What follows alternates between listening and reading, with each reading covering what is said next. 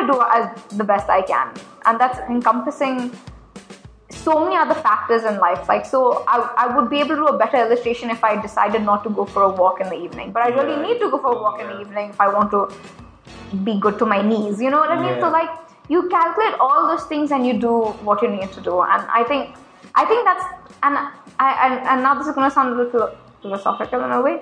Uh, For at least for me, for my work, it, it encompasses my whole life.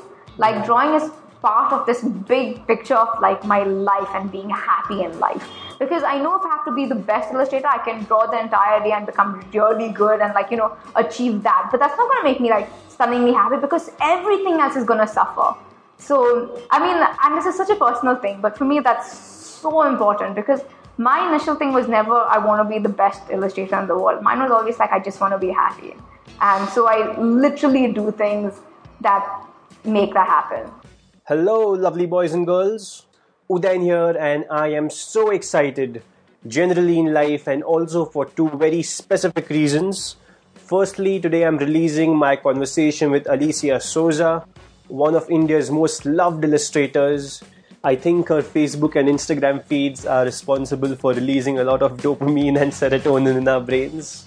And secondly, because it's also my birthday today, so I'm doubly excited to bring to you my conversation with Alicia. She was extremely fun to talk to, and we spoke about a bunch of things like her decision making process, her success, failures, her love for stickers, then Alicia's creative process, how she believes creativity should be scheduled, and a step by step manual for illustrators who are starting off. We spoke about many other things, including Alicia's two adorable pets, Henry Oates and Charlie. There are so many gems from this interview that can be taken away, and I hope you find a lot of value in our conversation. So, without further ado, now, listen into our conversation. So I've, I've dubbed things about you that you probably had written about four five years back. I'm very embarrassed And- already. I'm going to ask you questions Okay. regarding that. then, okay, let's hope for the best. Let's hope for the best. So, Alicia, welcome to the show. Thank you. It is a very big honor to have you, You're very sweet. and I'm extremely thrilled to be here because yeah, because when I first thought of starting the podcast and uh, when I eventually started it a couple of months back, I knew that you I wanted you to be one of the first guests on it because I really admire all the work that Thank you do. So That's very sweet. Thank you so much. On behalf of I think everyone who is a big admirer of your work, thank you so much. Thank you. Yes. So you had written about this on your blog, Right. I think about four five years back, okay. and it was about this first memory that you had of ever drawing. Yes. And if I'm not wrong, it- it was a red scooter that you had drawn yes. With a piece of chalk Yes. on your mother's wooden cupboard. Yes. And to add to that, if that itself didn't Yeah, get her angry, yeah. she was sleeping. Yes. Oh my And- god, did I write this much about it? Yes, that's exactly what happened. Yeah. And you woke her up because you were feeling very proud and happy that you had drawn something. Yes. So, I, first of all, how old were you then? I was uh, under three. I think I was three. I think I would have been three because I know I had not started school. Um, I mean, kindergarten. I've not, not started learning to write the alphabet. Um, and I know this because I wanted to write the next day or like a few days. I, I don't know, my timeline would be crappy, but I was gonna, some, I was writing something and I was write like, say, a scooter. And I was asking my sister, it's really weird, Yeah. how to spell a. And she's like, A. And I was like, what? What? what how, how did- awe. Yeah, I just couldn't understand what uh, would be an alpha. It just didn't make sense. So I remember it was around that age. That was the earliest memory of drawing. And I'm pretty sure the scooter did not look like a scooter. It probably was just like junk.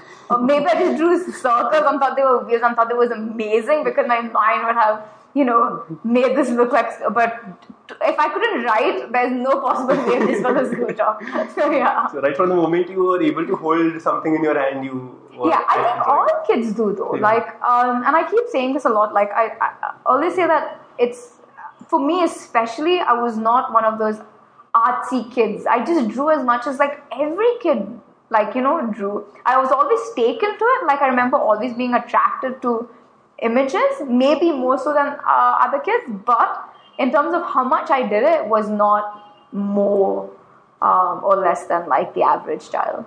And, and that, that's where I was going sort of with this Yes. uh, first memory of Yeah. yours. I wanted to ask you if it was an integral, drawing or art was an integral part of growing up for you.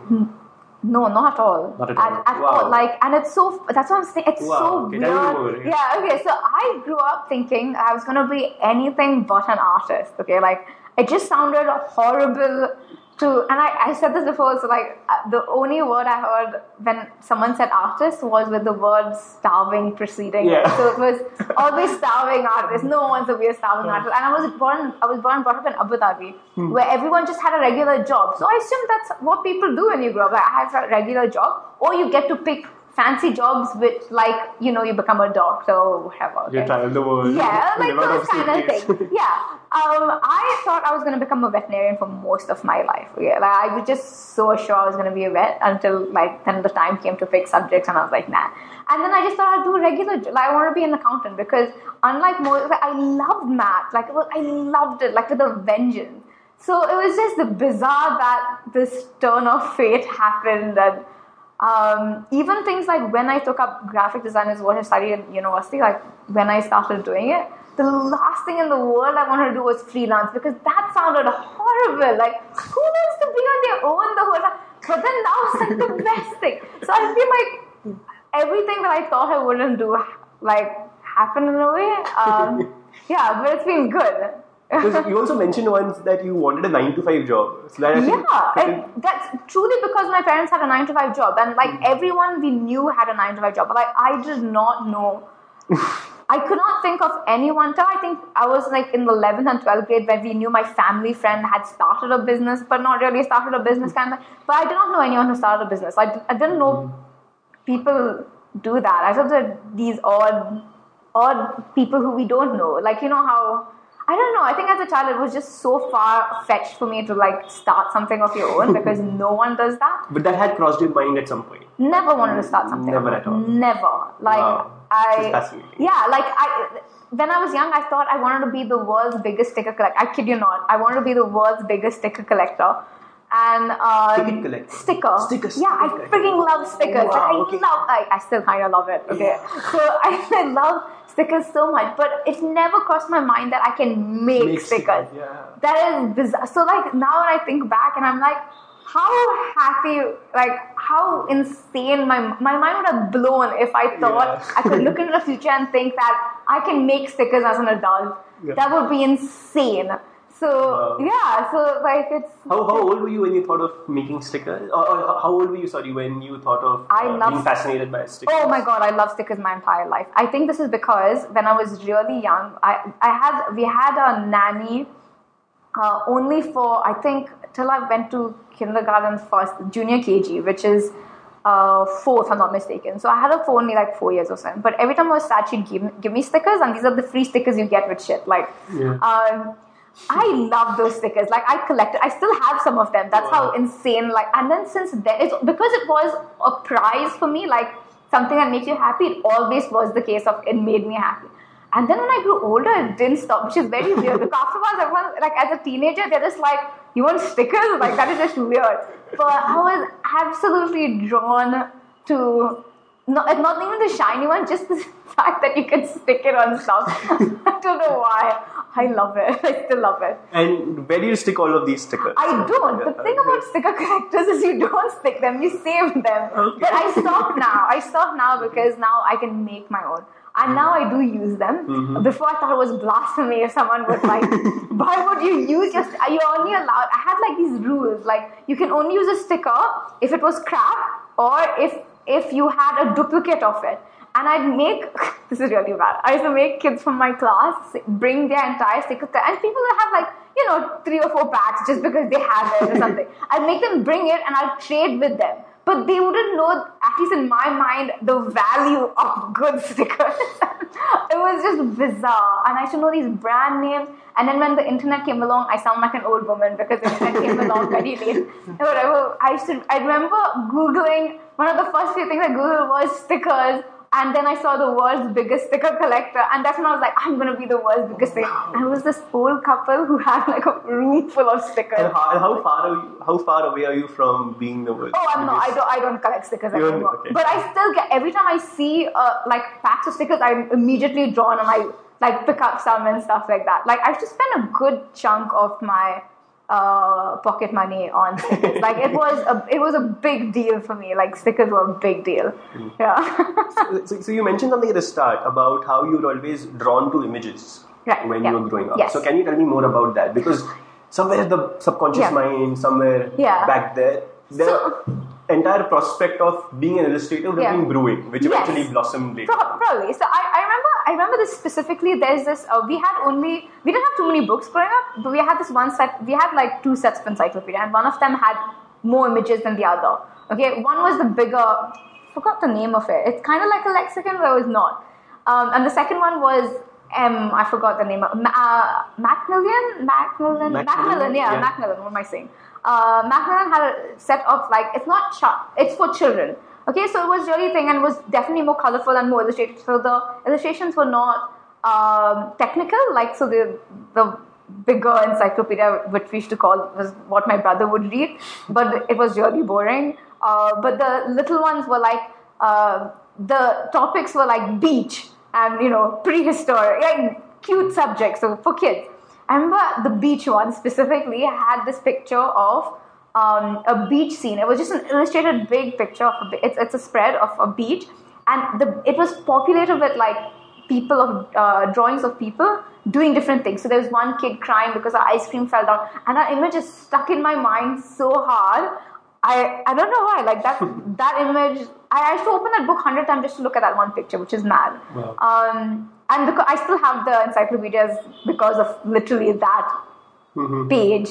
so I don't know that and that because and I, I used to always be drawn to picture books. Like even as I grew older and like not so much books in general, but like mostly picture books. And yeah, I don't know. It was just it just it's just fascinating. And it's and then I realized it's like and this is only you can only do this as you grow older and you look back and you're like, oh, I Yeah. always kind of did like so I was always drawn to really colorful pictures and really drawn to funny pictures and cartoony pictures. So they were not That like sort of sums up yeah, and that's exactly. And, and now I look back, I'm like, oh yeah, I kind of always did like those kind of like cutesy ones, or and that's why stickers also, I guess, is always in the same line. It's never like dark. It's never um, technical and stuff like that. Those things never really interested me as Mm-hmm. much. So yeah, and that's why I guess. Yeah. And at any point of time, did you look at these images and try to draw them as well? Oh yeah, I mean, I mean, but again, like just as like any other kid, like Mm-hmm. you draw what you like thing and stuff like that. I used to remember collecting Garfield from the newspaper, the strips. Yeah. I remember when I used to cut them out, and that's when I said like I never want to be a freelancer because my thing was like, how can someone draw every day? That's mad. Like, how do you come up with an idea every day? And I thought that was psychotic and the worst. Sounded like the worst job, but it sounded like he was a genius, like uh, that he drew a comic every day. Even though currently so I draw years, yeah. every day anyway. Yeah. But um, I remember collecting, and I had a file of. I was always until now. I'm very big on organizing, Hmm. so I used to organize all these strips and like put them together. And same with the sticker, organize Yeah. stickers and specifically. Um, so yeah, I mean. So I actually thought at one point I'd be a very good secretary. So I was not. It was not what I was collecting. It was what I was doing with the collection that I thought I was really good at. But yeah, And so, so to bring back the discussion on stickers, Yeah. which is I love that we're talking about stickers. I never get to talk about this. Like, which has been the craziest sticker that you've collected? hmm. I remember being really taken. I've not looked at my. I still have my old sticker collection. I've not looked at it still, but I've not looked at it for a while. Maybe I think tonight you're going to open it. Yeah, I, I will. I, I, it's up. I know exactly where it is. I don't open it because then I get like you get that crazy rush, that the same rush when you have the child. So I don't look at it as much because then it will go away. So I only do it very rarely. Um, I remember there was this 3D horse. Um, Oh, I remember this specifically because I put it on the cover. On as soon as you open the file, it was a file, mind you. I didn't even have a book because no book could hold the number of stickers I had, and um, I uh, and it was a, it was four horse. It's four horses, and it's it's so crappy now when I think about It. and you get it every you probably get it on the road now. Uh, but it was that 3D one you can move. Um, what's the word for it? I forgot the word for it. Um, geez, anyway, you move Yeah. it and it's got like a three dimensional kind of feel, and I thought it was amazing. And four stickers came together, and I cut it and I said I'm allowed to use only two. So I used two, probably for my best friends because they deserve Wow. good stickers, and two were left for my collection. And yeah, those are like my favorite then. Now it's probably one of the crappiest ones. um, and so, so much so, I tell you how much, every time I got a pack of stickers, um, there are some parts which are cut out, and there's some parts where there are pictures on the sticker sheet itself, but they are not cut. I used to cut them so I get extra stickers from the sheet itself. It was it was a bit yeah, it was truly like obsession. Uh, yeah. I'm probably going to ask you to click a photo of this I will. I will. Uh, okay, I'll try to get this. I, it's gonna look so bad. or, or like a video because it's 3D, okay, so fine, it captures fine. I'll, I'll the do that. essence of okay. sticker. I'll get excited looking through my collection now. So, so while growing up, you contributed to the school magazine. yes. Then you were also involved in this making sure the school looked pretty by, I think, uh, making sure the bulletin board was Yes, looking good, yeah. maybe some backdrop that needed some work. Yeah. And then a teacher, an art Yes. teacher, Yeah. was teaching you. Yeah. Said something that changed your life. Yes. In many ways, because you Yes. that got you thinking on Yes. a particular line Yeah, of art. yeah.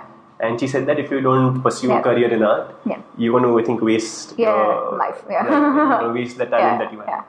Yeah. So, can you tell us about that time? Firstly, when Okay. was this? How old were you? Uh, it was, um, if I'm not mistaken, it was 10th or 11th grade, uh, one of the two. It was not 12th, I don't think so, because 12th is when you pretty much, or maybe it was 12th, one of the three years. And Actually, I think it's 11th or 12th, now that I think of because because I wouldn't have thought about what I'm doing in the 10th grade. I was thought about it only post 12th. Accountant was the- goal. Yeah, accountant was the goal at that point. And I was really good at math, okay? So it was like, why would I not do it kind of thing. Um, but uh, so we didn't have a lot of art in school, okay? Like that, like I said, it was not even a thought that it could be a subject. But um, and once kids stopped drawing, I was the only one still. Not I was not the only one. There were a few other girls um, who were really good, mind you. Okay, so I was not one of these. I'm really good in drawing. I'm, I really wasn't. There were these girls who were really good in drawing, which is very sad now when I think about it that they didn't pursue. Uh, funnily enough, one became uh, an accountant. but so um, anyway, so she was like, uh, so I remember, I think, but I was like, obs- like obsessed, as in like I was very, very drawn to pictures. I remember there was this art teacher. We art stopped, I think, in the ninth grade or eighth grade or something. It was really, but every time there was something, I to be like running to The do it and stuff. Yeah, and I remember once she came, a the teacher came as a substitute, and I saw her drawing, and I went up to her and I was telling her how amazing it was. And then I was telling her how I noticed downstairs near the principal's office there's a drawing, and I was talking to her about it. And then that, that- that's when she realized it was not it was not really my drawing, but it was my interest, so much interest in art and stuff like that. And then I was like, I really wanted to do a cover, and I did the cover of the school magazine. And then she told me that, like, she took me out if I remember, or maybe I'm making that up, but like I remember her clearly telling me that. But I think she said it as like a you're gonna waste your life if you if you're this thing. But for me that was like you're gonna waste your life. Um, I think it became really drastic for me then, um, and then I seriously considered. Uh, but I did not know anyone in the field. Like I remember we met one guy then, like through my mom's family friend or something like that, and then he told me about um, fine art, and I really didn't like fine art. He he was a designer, but he did fine art, and uh, like I said, I was never into like realistic drawings and stuff like that. Um, and so I was always scared. And like when I did my first year, I remember of uni, I gave myself. I said, okay, so I'm starting. I was 17 when I went to uh, college, and I remember telling myself, even if I did one year and I hated it, I'm still not too old to change my field. And that was what I gave myself. But I loved it in one year, so it was fine. like. yeah. And so, so when your teacher told you this, Yeah. uh, you're going to waste your life if Yeah. you don't pursue a career Yeah. in arts. What did you go, go back home and do the first thing, apart from meeting that family friend of yours? I, I remember considering it, uh, and so one good thing is that my parents, and I'm, this is I truly give my parents all the credit for this, is that they never, um, they they never pushed us for anything, but they did not push us for anything also. Like so they were like and my dad specifically, I remember clearly he hated his job, like to like detested his job.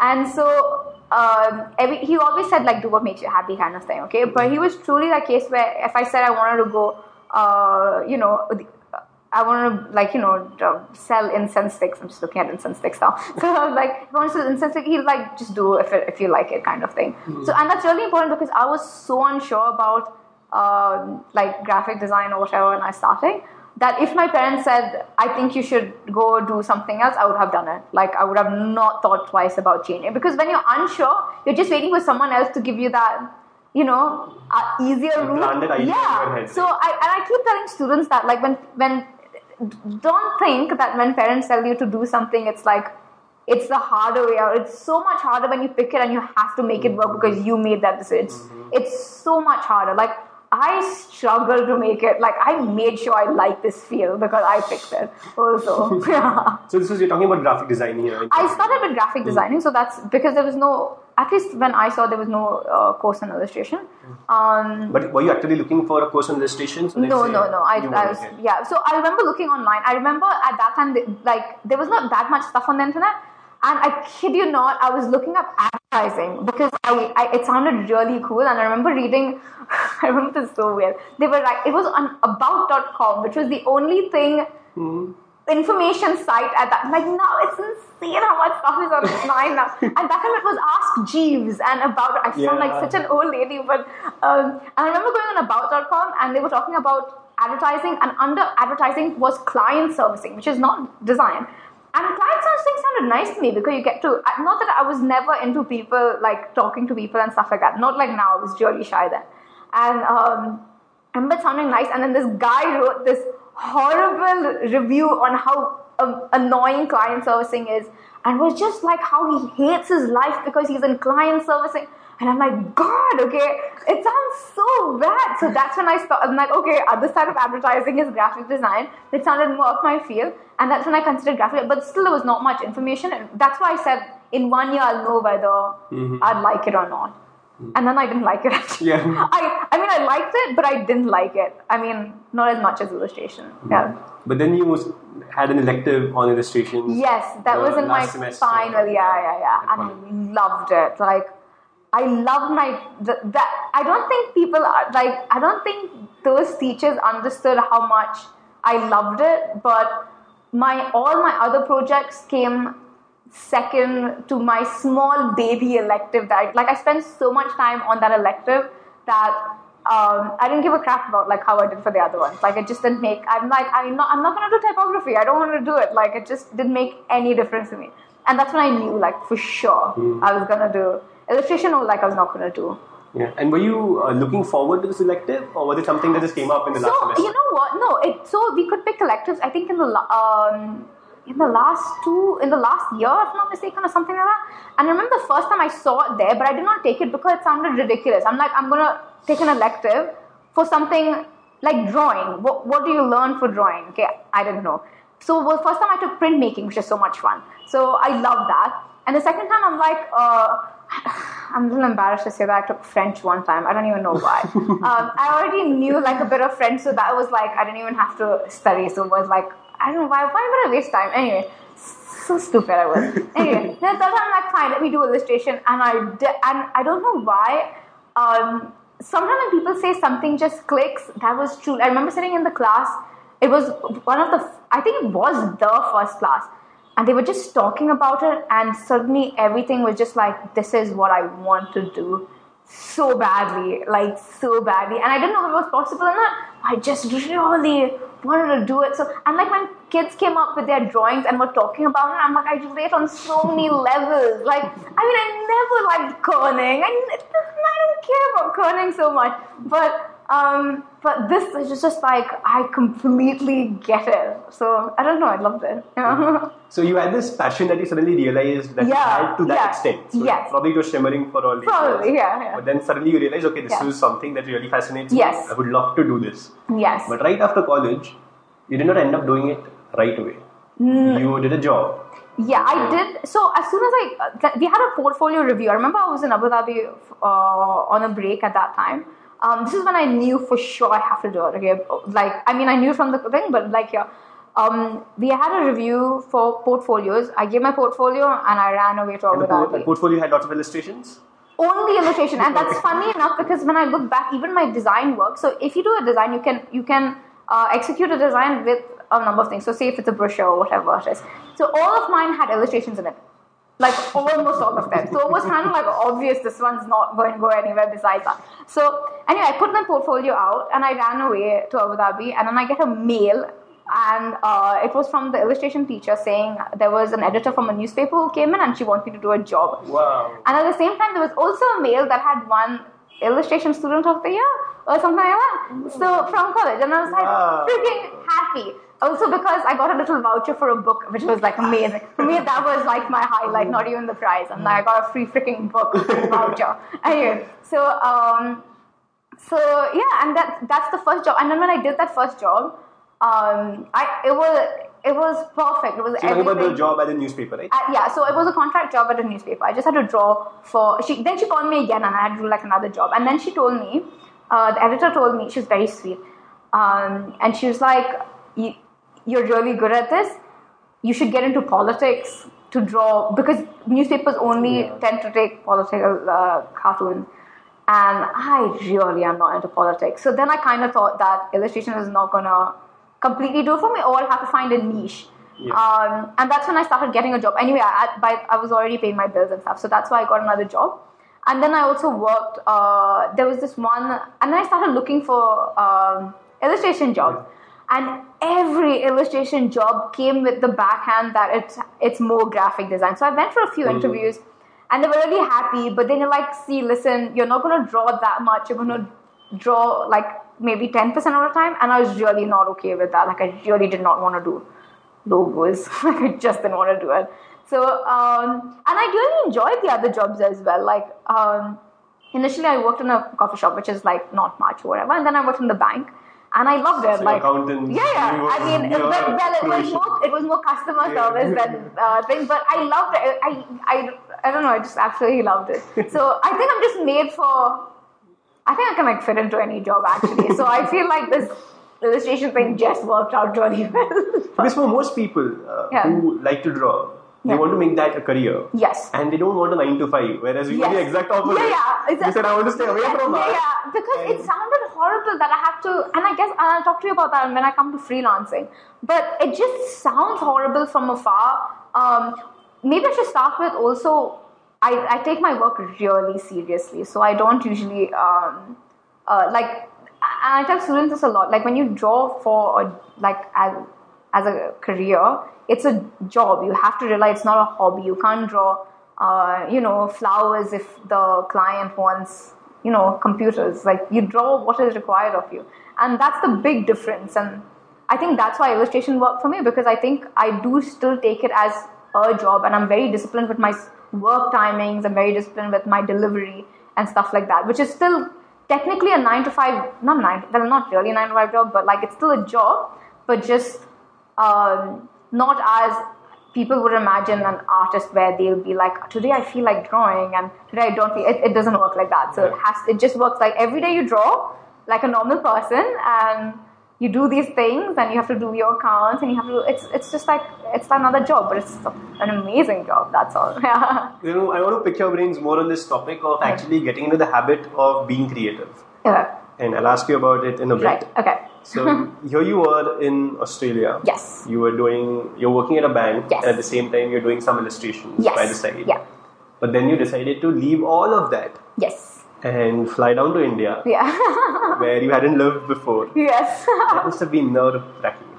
Uh, so I was at a junction where my visa was like at that crucial point where I could Yeah. pick living there or I can move back, and then also I come to so I'd worked with Chumbak uh, with the owners of Chumbak now um, for about maybe six months to a year. Um, I don't even remember now on on the products when I was there. And it sounded really good. And when I came on holiday, I'd seen the products coming to life. Just manufactured, the stuff just came in. And uh, I remember seeing it and being like quite excited. Um, I, I don't know. And then I came and, and this is how I make my decisions. I'm really practical. This is where I say I'm like really not art- arty like that. I I think with my head more than my heart, to be honest. So I was thinking about basically um, what are the chances of me being able to get a bank job versus me being able to manufacture products, and the latter seemed uh, rarer as an opportunity. So that's literally the reason I came down.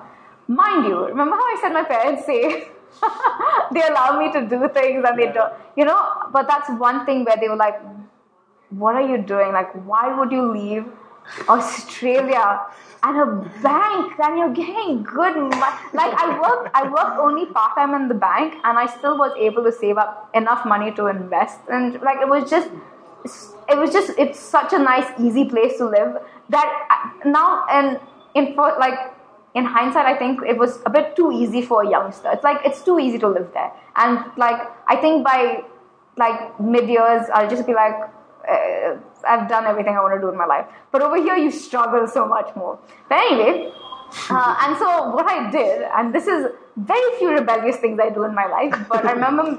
Uh, booking my ticket and not telling my parents the date that I was Wow. moving to. Yeah, because But did they know you were moving? they, they, I told them I was moving. They didn't think I was like certain, certain, but I couldn't, I couldn't, like, I knew that, and you can imagine them poor thing, like, they moved from Goa, they're from Goa, and they moved from Goa 30 years back and stayed, I mean, they lived in Abu Dhabi for 30 years, and from there I moved to Australia. And for them to see me coming back to India where I didn't know what the hell I was and I couldn't even explain to them that I'm starting a company because they also, like I said, they don't know anyone who started a company. And, and then I knew, like, they knew a few people who started and failed miserably. So for them, it was just like, horri- like, what is this girl doing? And uh, I mean, truly, I, if I ever become a parent, I truly wish I could be that supportive or that non like strangling as they've been uh, because I moved and I didn't work out for two years and yeah so I mean that was really hard for them but anyway Can you talk about that time a bit? um, what do you mean by didn't work out? so Chumbak and me split about a year Yeah. uh, after we started a year maybe a, ha- year and a half or whatever and so by then so I left home when I was 17 so by then I think I was 22ish I don't even know the dates okay but uh, I've been supporting myself like the whole time so I was literally stone cold broke and I was like I don't have any this was after you came to India. yeah, when I came, and, and yeah, and I and I became a freelancer almost overnight. Not almost, literally overnight. And it was like I do not know anyone in my field. I do not know anyone in the country. What the hell am I doing? And at that point, I genuinely considered going elsewhere. Like I was like, do I go back to Abu Dhabi? I really didn't want to go back to Abu Dhabi, and and, and it just felt it felt it was horrible. At first, it was it was dis- it was really bad. Um, I really questioned my decisions in, In, life. in terms of the work you were doing, or no, because I didn't like initially. the kind of satisfaction you got from it. Uh, I, I still love drawing. I, that was a hardcore given. I really did not. And see, at that point, it could have. Uh, and again, so this is one thing that I was really stubborn. I still didn't want to do design. I knew I could get a design job. I knew that for sure. I didn't want to get a design. I said I'm going to still do illustration or do something completely different. In India, it's really hard to do something completely different if you don't have a degree. That's not the case abroad. Um, so I was really, really stranded that way. So I had to make illustration work for me, and that and luckily enough, and I just like when I was one. I think I already had one uh, book job, like I was doing a kids book or whatever, and um, that was the first illustration job I did, and that's when I started really like doing everything I would never have wanted to do, and which sounded like a nightmare to my baby self. And I said, like, you know how it sounds like such a horrible thing? Everything I said was horrible, I had to do. Like everything from my accounts to meeting people to selling my, like, my, I have to talk about money, about work, and it's just, it was just miserable. And then now it's like, fine. But it's just that initial, it was initial, basically humps. So at that point of time, when you just started off with Yeah. freelancing, Yes. you said you didn't have any contacts. Did not have- You did not know how to go about it. I don't know anything. Yeah. You did not have a role model because no one else yeah, as such was doing it in the country. Yes. I remember Googling for. I remember seeing. Um, who did I see? Funnily enough, I think I saw. Uh, did I see Sameer's? In fact, I should tell him. Sameer Kulavoor, I think he was the only. I think so. He was the only website. I can't even remember if it was him. And I thought he was amazing, which is so funny because now I can like I talk to him online. Yeah. Um, but he he was like, and it was just like the one or two illustrations in the whole country, and you're like, I will never ever be able to, you know, make this work, but. I had to because firstly I was genuinely like I had to get like money in my pocket because I had dogs by then. And I know it sounds like really silly, but like I really had to. Yeah. It truly, you have to feed them. You have to put food in their belly, and like I adopted them, so there's no way I can like ever. Uh, yeah, and that's why I had to make that work. So I started. So um, what I started, and that's when social media came in as well. Yep. Um, This is that- 2012. Yes, because I came in 2011, 2010, 2011, one to two years. Um, yeah, so 2012 is when I started uh, Facebook. And that's when I started putting out work. And that's initially truly because I needed work. And funnily enough, it worked. Like I got my work from Facebook, not Facebook the company, but Yeah, yeah, Facebook as a you know tool, platform, whatever. Um, yeah, and that's when I started getting a few jobs. Then started like few more, few more, and then after I would say two years was when it, I realized that I've just been getting job after job, and it was not too bad. Yeah, and like my parents didn't need to worry. Like my parents were feeling so bad. Like when they knew like it didn't work out, they felt like shit, and I felt like shit that they felt like shit. So it was just like a truckload of shit. Like it was horrible. Yeah. And, and can, can we dive deep into this sort of period of your life where you were starting off Hmm. Yeah. as a freelancer and you knew there was no choice Yeah. but to get to work? yes. And I think this will bring a lot of value to those who are listening. And Yeah. that's another point of this podcast that listeners can sort of take values Sure. from you Right. and adopt them in their own life. Yeah. So if we were to dive deep into how you exactly went about getting clients, Okay. so Okay, so I'll tell you how. procedure? Okay, um, I just remember firstly being, no matter what happened, I still drew.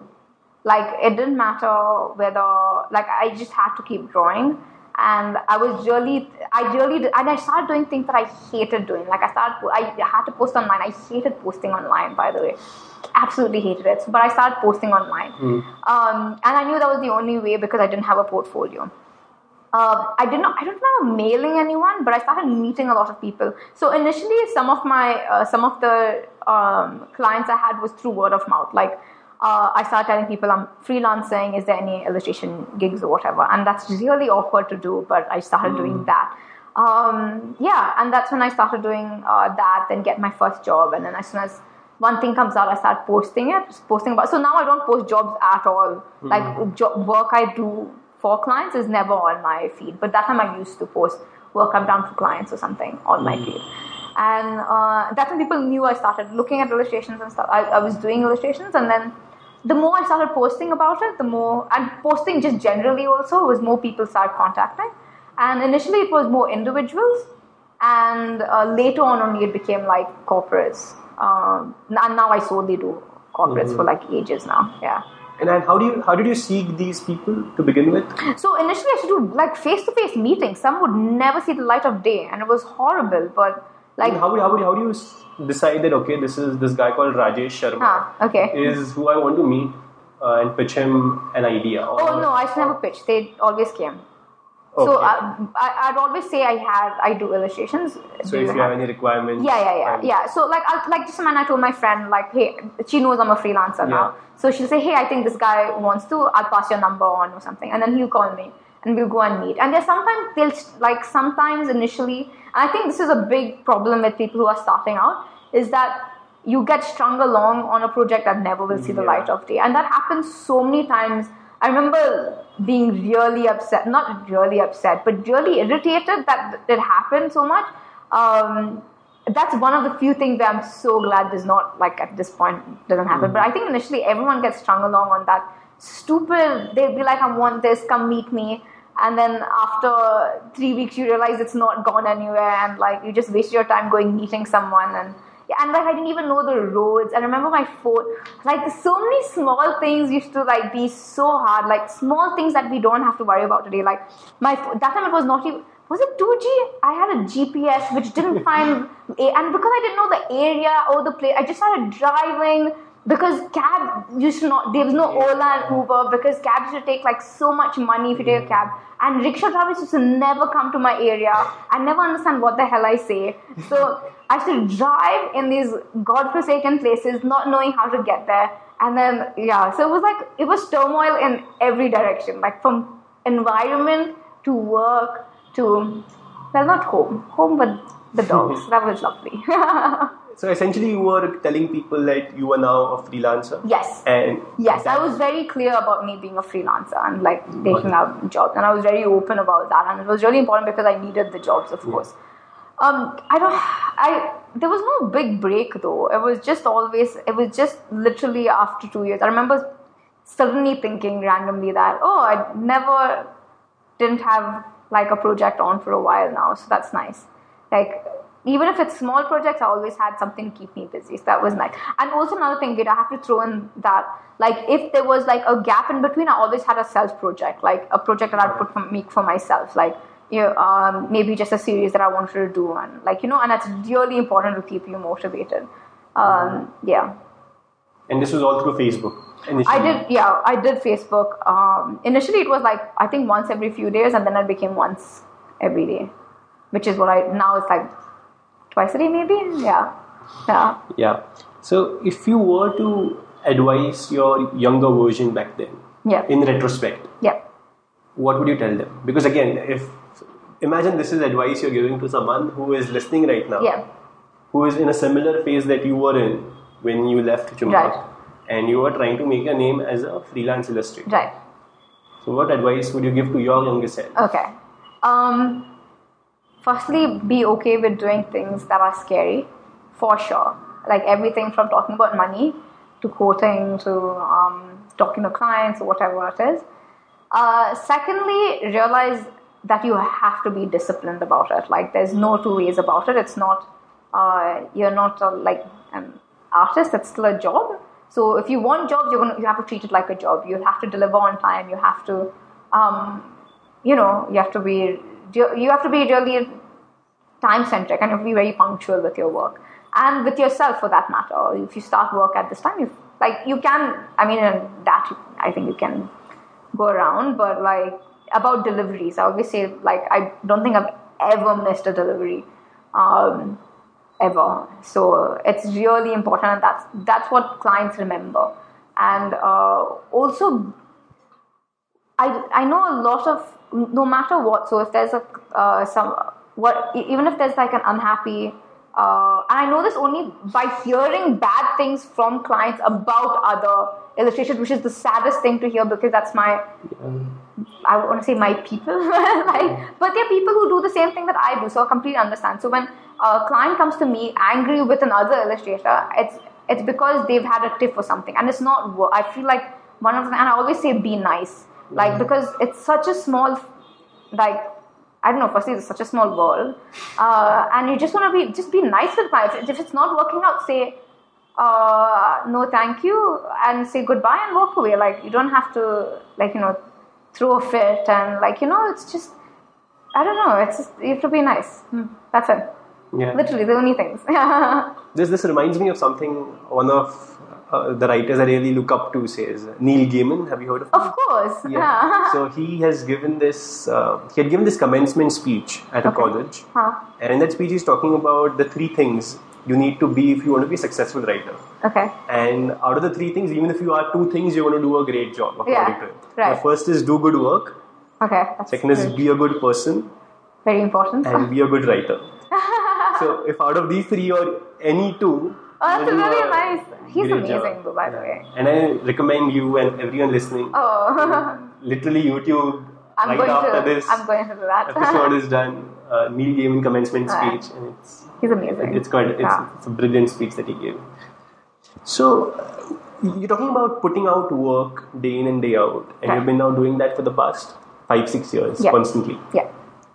Now, as a as a writer myself, and a lot of artists listening, and even you would agree with Yeah. this, that even though you give your absolute best at every point of time, the end result, so an hmm. illustration in your case, a story hmm. in my case, hmm. a drawing in someone else's, it may not satisfy you completely, or it never satisfies you, but you're not happy with it 100%. Absolutely, yeah.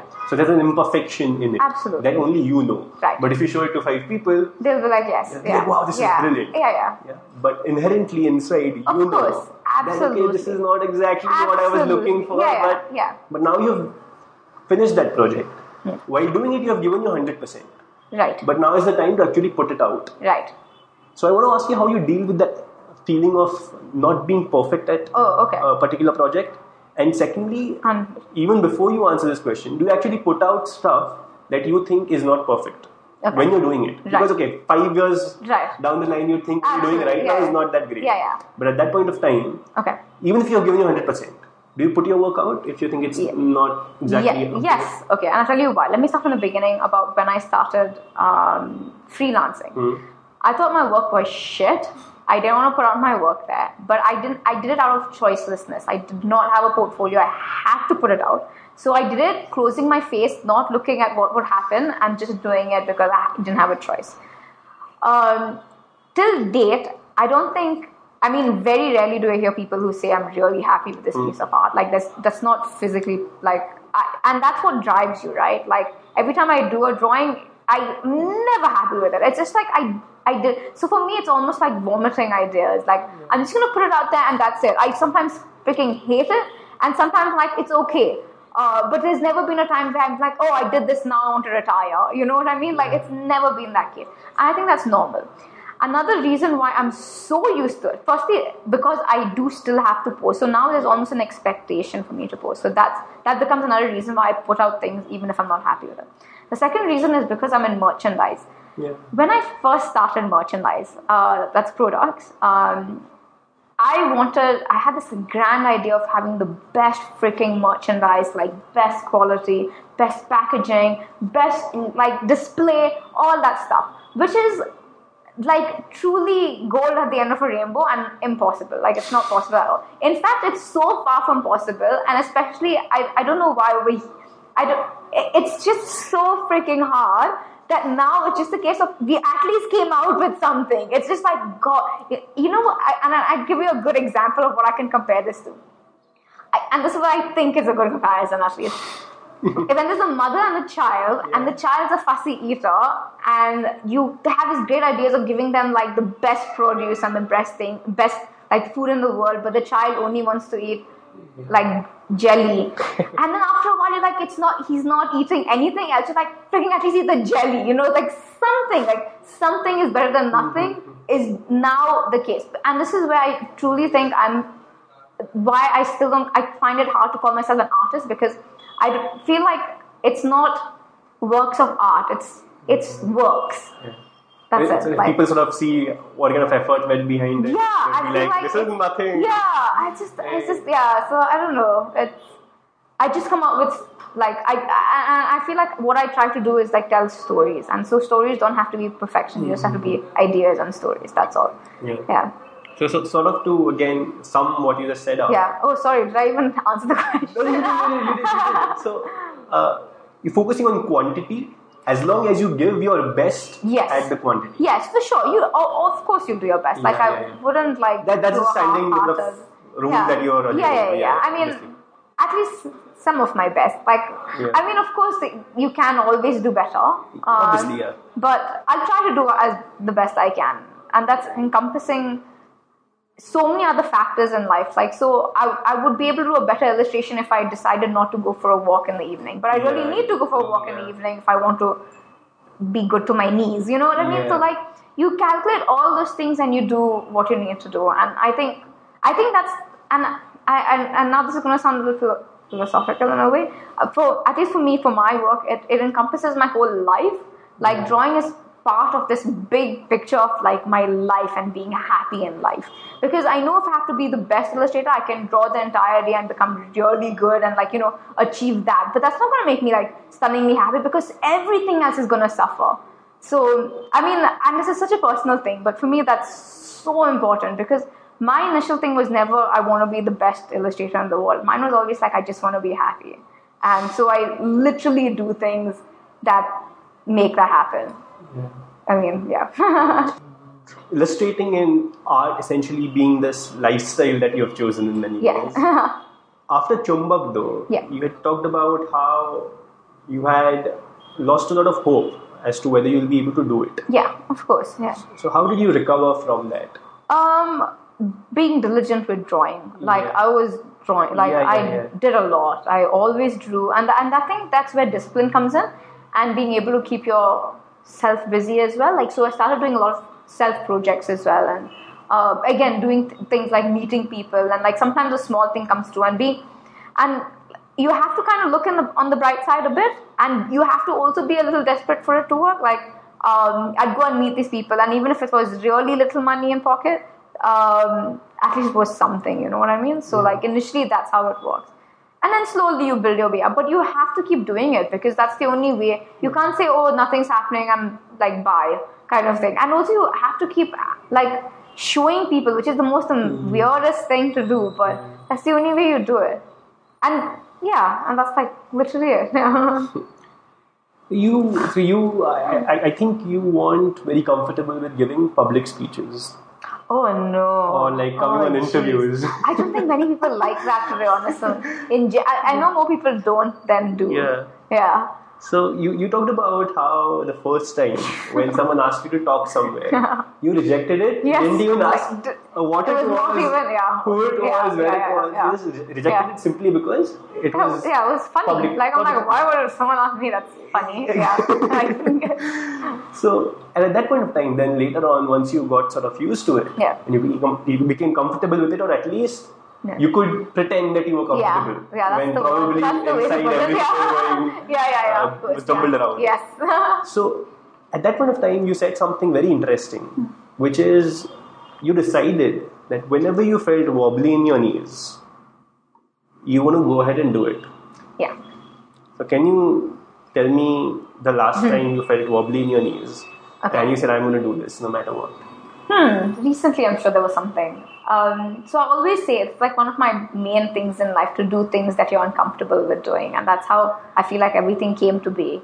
Um, like it's the same thing. Like from the beginning of time, I was talking to clients, which is something I hated. Like I was so, I hated even answering the phone and talking to someone new. That's how far away from like uh, talking to clients I could do.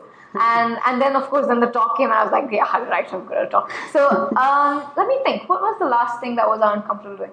Um, I know recently there was something which I cannot recall. Uh, what did I do recently? I went for oh okay. The last thing, hmm, very recently. I've been meaning to do a fundraiser for so long, like a good two years. I say, you know, let me.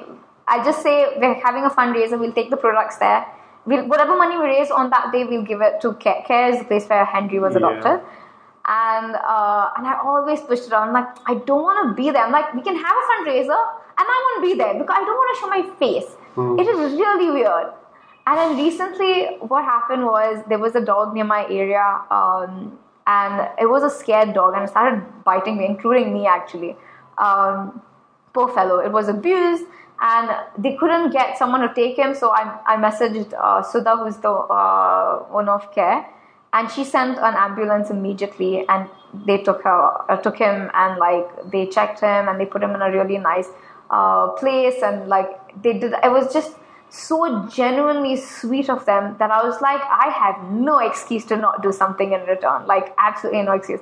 And so that's when I told Saurabh, um, listen, we have to do that fundraiser I've been talking about. And it was really small. And like, again, oh, this is so funny that links the previous question where you said you wanted to be perfect. Because my idea of a fundraiser, I thought of like just insane ideas of what I could do and stuff like that. But at the end of the day, you just do what you can do and the best you can do, and at least something come out. And we raised enough money, and they just so the message bench like they're raising, they really need to get a puppy uh, enclosure, and uh, and we raised enough money for the freaking puppy enclosure, and Wow. I was like, and it's so stupid because I was, I was pushing myself for, for two years. That's mad, and it was so, and everyone who came so I ca- went with things to do because I thought no one would come. And as soon as we entered the place, it was packed. So it was just so sweet. And so yeah, that was one of the things that I was just like, you know, it was it was really nice. And that truly, truly like I was dreading it. I mean, I was excited, but also I was excited to raise money, but I was dreading it so much because I was like, oh, what if like no one comes and all those questions that run in your head and stuff like like to the point where I thought I'm like I really wanted to make this puppy shelter like get get enough money for the puppy shelter so desperately that I'm like Saurabh if we don't raise enough money we're just pulling it out of the company and we're giving it. Like we just have to give them enough work. So and he was sweet. He was like, yes, we will, and stuff like that. So so it was just it was perfect. Yeah, and that was the last like that was like what a week back or something. Wow. Yeah. and, and if I were to ask you why you were feeling uncomfortable for I, this, for I'm this not. I'm not comfortable usually just being. So and also so Charlie was there, who Yeah. was the reason I think why people came actually. um, but I'm I'm not comfortable like I don't know when everything rests on your head in a way, but it's not like so. I don't mind. I I take a lot of responsibility for a lot of things, but when there's a lot of um, it's just basically I feel like it's a bigger responsibility on your head or like expectation rather, not responsibility, expectation. Um, and then my expectations are massive in general. Uh, so yeah, literally that, and I and I like being realistic about what would happen and could happen. I don't know. Um, also, I'm really shitty being like I was not the center of attention, of course, but it was something that I, I mean, I said, let's have the event. So technically, I had to make it work, I guess, in a way. So that's what was like, mm, like, it's so much easier doing it with, you know, someone having someone else at hand or like, you know, going under a banner of like, say, a company or something like that. But in this case, I was like, I am hosting an event. So it's like, oh, there's so much expectation. So yeah, I guess that's why. But it was really sweet. Oh my god, it was really nice. I think I can, I can relate to some extent uh, what, you, what you were feeling then Hmm. and what you feel usually because the, one of the reasons for starting the podcast Yeah. was to actually get past that fear oh, and is the it? feeling Oh. of feeling oh, but you're like a pro. so, so, in fact, I'm sending the first email for the invitation. Your Then- email was very sweet, by the way. Oh, like, you. it was really nice. So, because when I, I remember when I first ordered the mics, Right. and when I first sent the invitation, I realized now shit is getting real. so, yeah, point it's of no return. exciting and yeah, it's exciting, but it's also like little nerve wracking and stuff. I get it. Yeah. the best sort of place to live. Yeah, I guess it's nice. Yeah. and after it's done, it's like amazing. Yeah. That I think nothing compares to that bit. Yeah. So after every interview, I I only realize how excited and how sort of full of anticipation I was before it. yes. Yeah. After it is done, because yes. after the and- interview, I'm like, yeah. I need some water. I yeah, need a yeah, yeah, right after oh, it. yes. So. Oh, yes. I know what you mean. that is true. The earlier you were talking about how you wanted to create a habit out of being creative. Right. So uh, you talked about it much earlier, and you Yes. also mentioned it some minutes back when you're talking about putting stuff out every day. Right. Right. So can you share your thoughts on this matter? Because Okay. A lot of non-artists hmm. believe that, as you said, artists Creative have process, yeah. they- they're creative persons. Yeah. They get in the zone. Yes, They need yeah. to feel like it, Yeah, which yeah, is yeah. sort of the colloquial way of putting Yeah. it. But you actually feel like doing it maybe twice a month, Yes. and if you Yes. only work then, Absolutely. even if you're going to maximize the, Yes, the two days, it's going to be 24 hours of work. True. Whereas you need at least Yeah. 80 to 100 Absolutely. per week Yeah. to put out really good content, Right. which is consistently good. Sure. So, can you can you share your thoughts on this? Okay. Because again, it will bring a lot of value to everyone Sure. listening who is struggling with the fact that Yeah. you have to schedule creativity, Right. for the lack of a better Yes. phrase. Yeah, no, that's true. Um, so I'm very, so maybe I'm not like most people where I'm, I know I am really organized in scheduling stuff. Like I schedule everything. I Like, want I want to ask you about your schedule. I- Okay. I, I'm, I'm big on scheduling. oh, well. are you okay? Yeah. Good. So, so I do that only because, firstly, again, like I mentioned, I have the worst memory in the world. If I don't write it down, I physically need to see it in a diary. Like I can't even do a digital schedule. I have to write it. Um, I, I will forget. There's no way. And because of that, and, and there are few things which are non-negotiables in my day, like things like I have to get up at six o'clock to walk Charlie. Um, and like at four o'clock again to walk in. And so I have to fit things in between these things, and they have to be done at that time because literally after that there's no time. Um, firstly, it starts off with uh, with. Let me think. Where did it start? I think I used to. I to always make lists. I think a lot of people do, but I was like really stringent with my list. Like you know, I have to you know, make sure I get this done on this day and stuff. Um, but why why I always say you have to be disciplined with work is because everyone else works at a certain time of a day. This is when it comes to jobs, okay? Not when you work as an artist or when you're like I'm not sure how it is with musicians and stuff like that. But as an illustrator, if I'm going to work with an agency, an agency works from nine to five. I have to be working from nine to five. I'm going to expect calls at that time.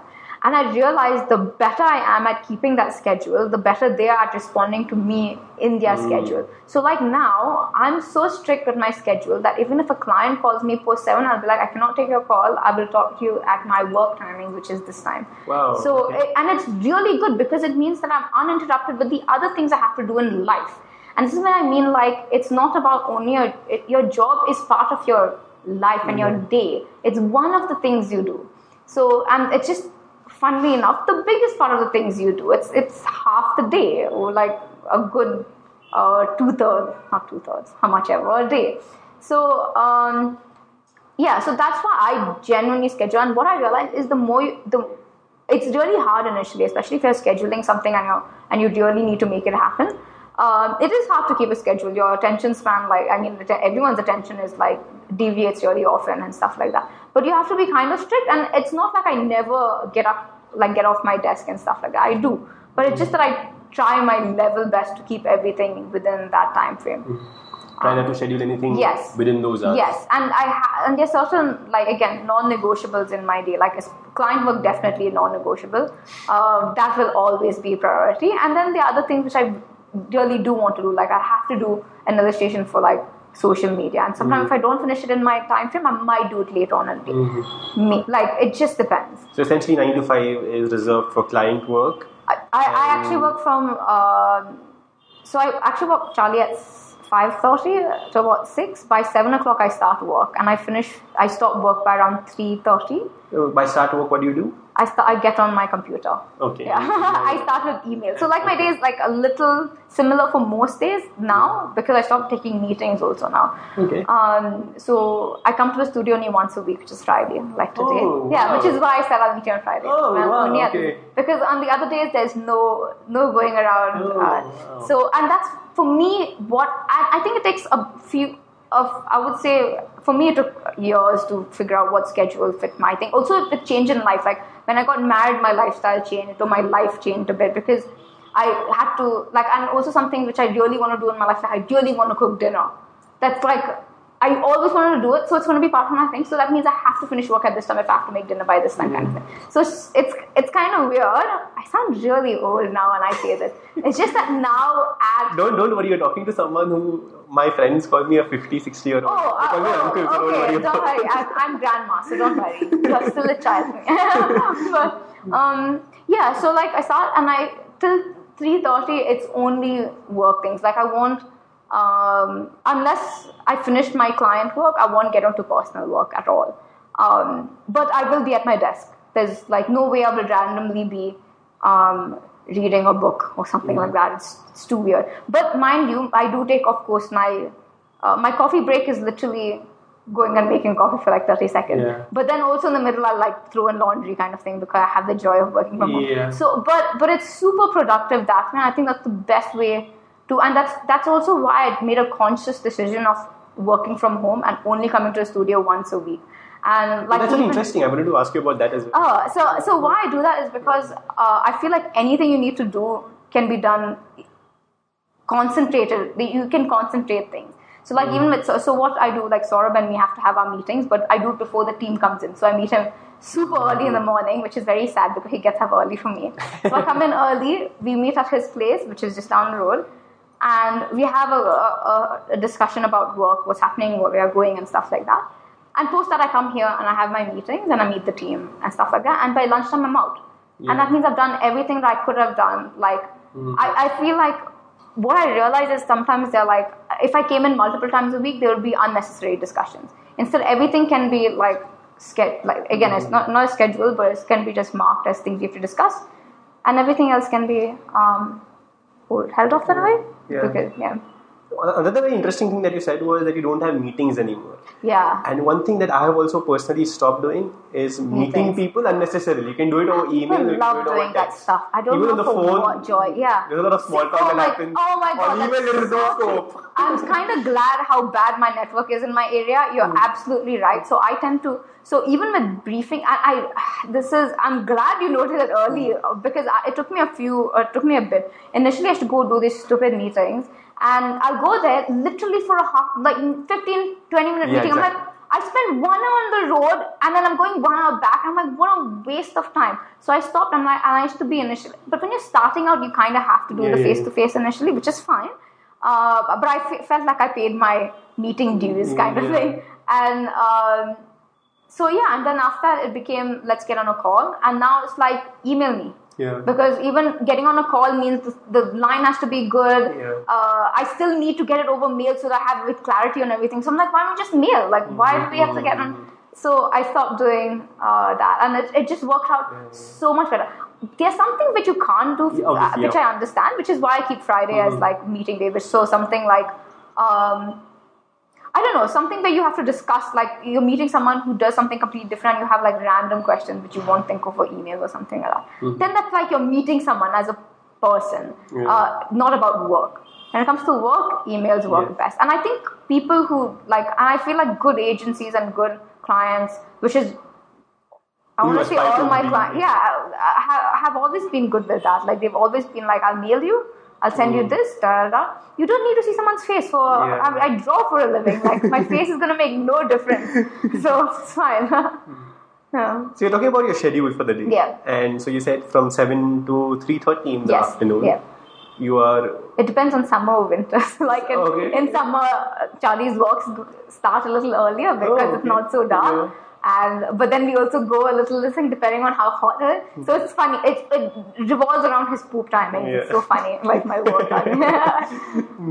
so you have to account uh, the poop of uh, Yes, Charlie yes. and also the and it's really good because his he, his poop is waiting for no one. So it's Yeah. really good because it keeps me very like if it wasn't for him needing to go, I would have ex- extended my day. You'd been like, Mm-hmm. eh, it's okay, you know, kind of thing. And also, I would sleep in a little more. I'd be like, oh, you know, today I deserve one more hour. But with Char- I can't be like, Is he oh, an alarm clock? he, he, he, no, I do have an alarm. Okay. I heard you come in and lick your but, but, oh, no, he sadly, maybe I should not mention this on thing, but uh, George does not, he's not allowed in the bed. I know, don't cry. It's like the biggest compromise. I hope George is listening. It's Yeah. such a compromise. I, am sure George is going to get a lot of messages. yeah, I know. He this should. podcast. He should. It was very sad because he. But mind you, Charlie doesn't give a crap because he really, I he he got a really comfy bed and he really like. Hmm. He's not one of those dogs who likes cuddling anyway. So I always felt like I missed out anyway. He's never been a cuddling dog, so he was very happy not Hmm. like sleeping. But but still, sad for me. Like I feel like I'm the one. You have to go to his bed. yeah, I do. I sleep in his bed with him. It's it's horrible. Then I become full of fur, which is absolutely fine and worth it. But uh, but he's like, why the hell are you on my bed, kind of thing. Yeah. So, so you get done with client work at 3.30 on I- most days. Most days, yeah. Yeah. Yeah. Sometimes I come back um, uh, post dinner. Just for a little bit, but that will not be client work. That will mostly be work which I have to like. I'm drawing for social media the next day or something like. that. Or I'm just like playing around with like watercolors, which I never get to do and stuff like that. Yeah. So those are the things. Yeah. And out of curiosity again, how much time on an average, it it will vary with every post, but Yeah. on an average, how much time do you spend making one social media post? An hour? One hour? Yeah.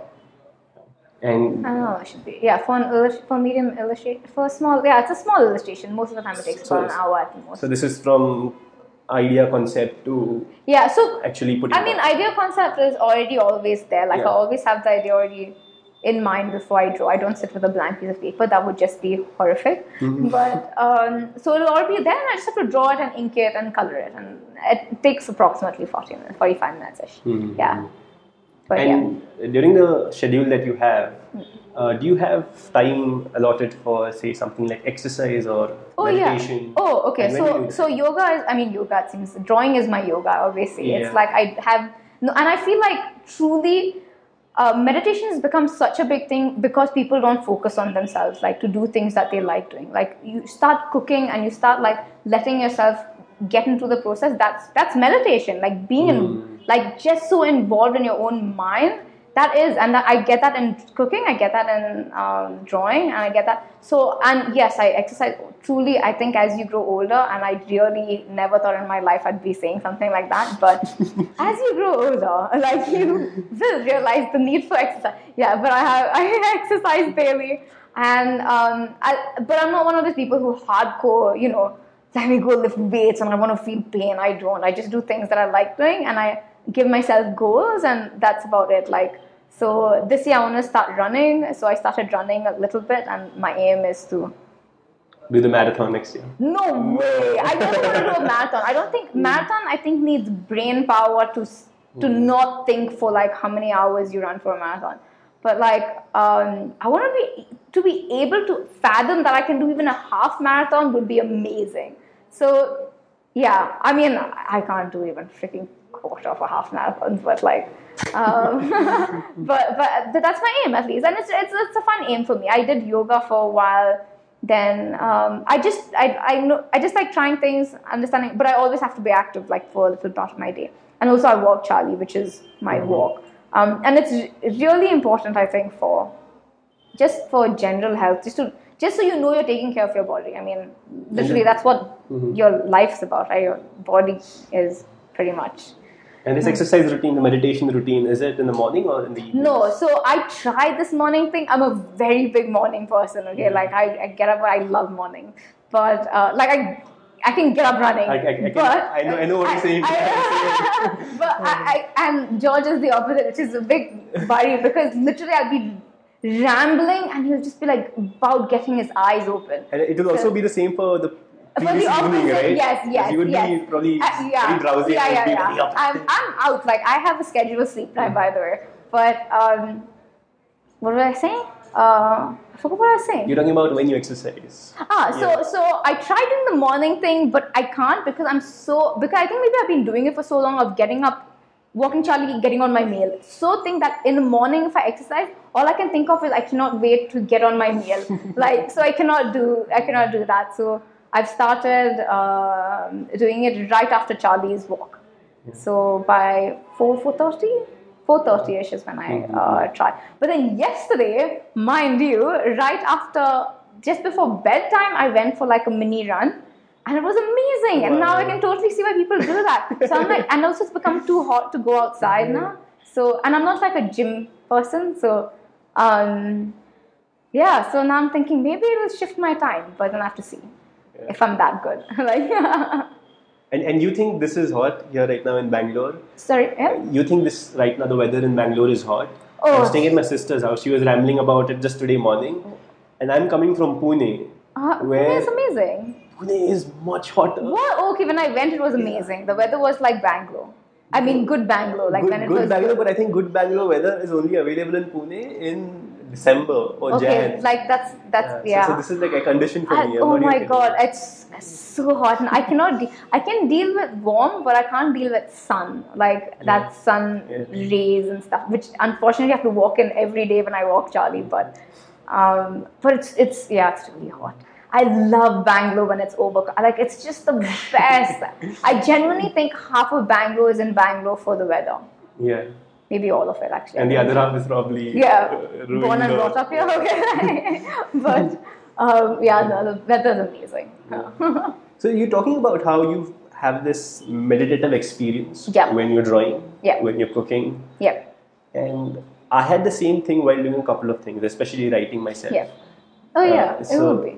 And it's like during that phase when you're writing or say when you're Hmm. illustrating, you lose track of time. Yeah, And being very curious about why this was happening, yeah, I wanted to read up about it. right. And it's actually a concept The flow, right? the flow, Yes. which Mhm. is fascinating. Yeah. And It is. I've been, I've been It's trying to, yeah. Amazing, yeah. Yeah. Sorry, you're saying. Yeah, and, sorry, I've been trying to sort of look at how flow can be entered more quickly Yeah. and how, how it can be sustained because the studies that they're conducting show that if you're in your flow state, you're about say, 20 times more productive. Yeah. Which is insane. Yeah.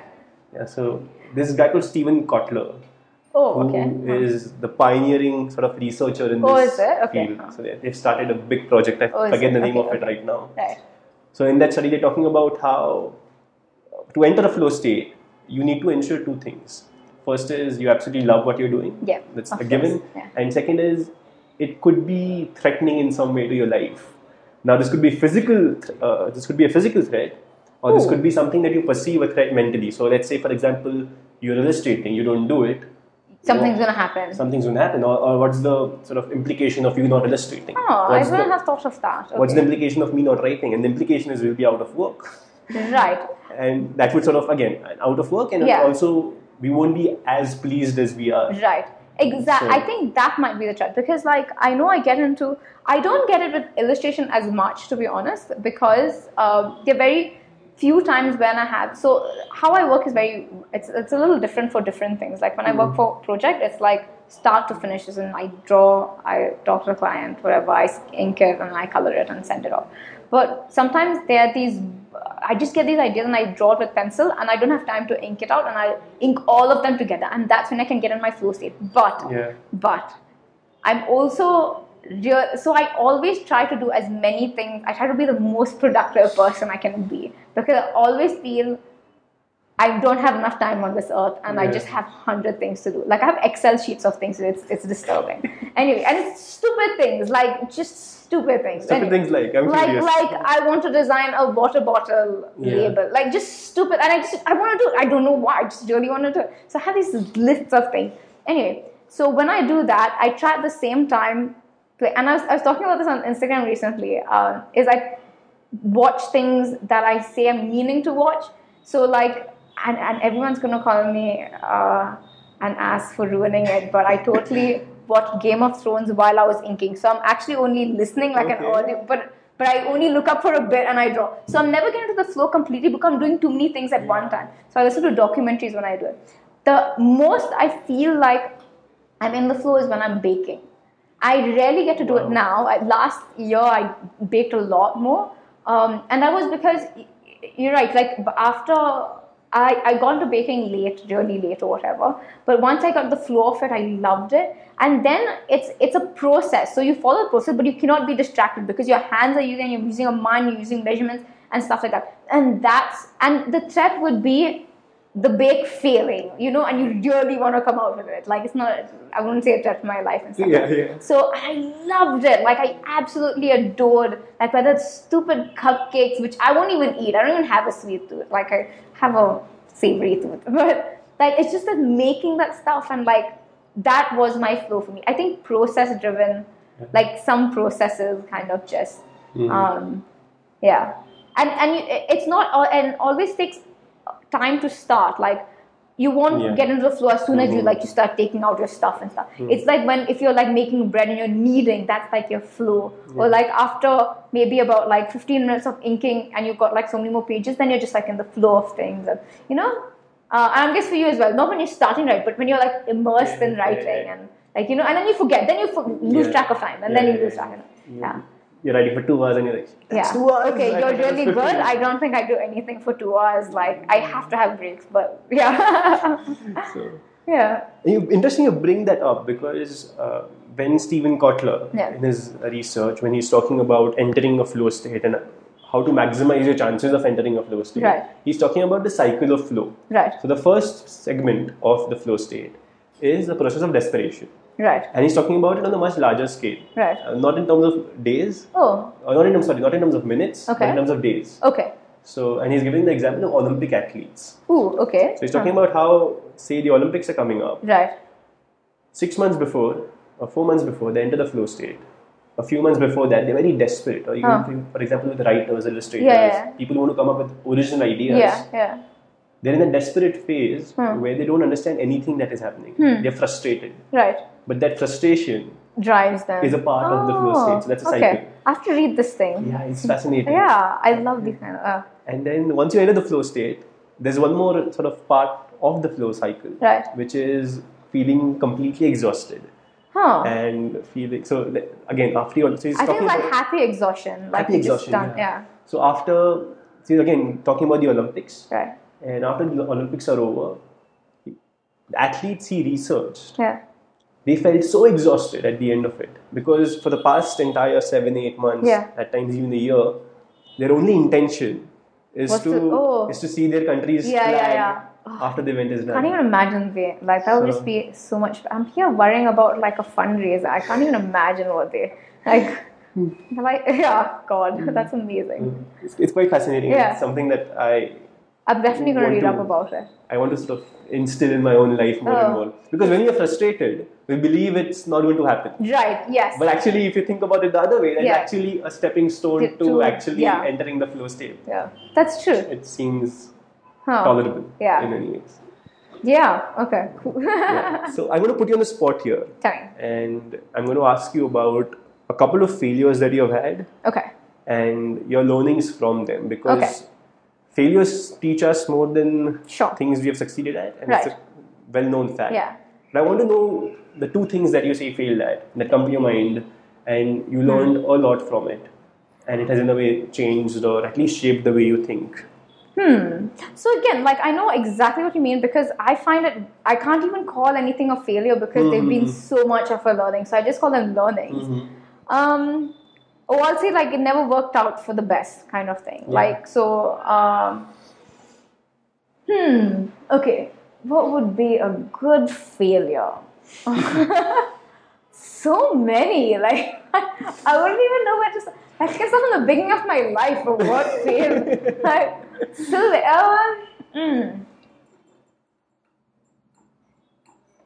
I guess uh, things not working out with Chumbak and like me starting on my own was obviously very big factor and like a life changing point in a way because I had to like start off on my own and that was like what I do now is that it basically changed my life.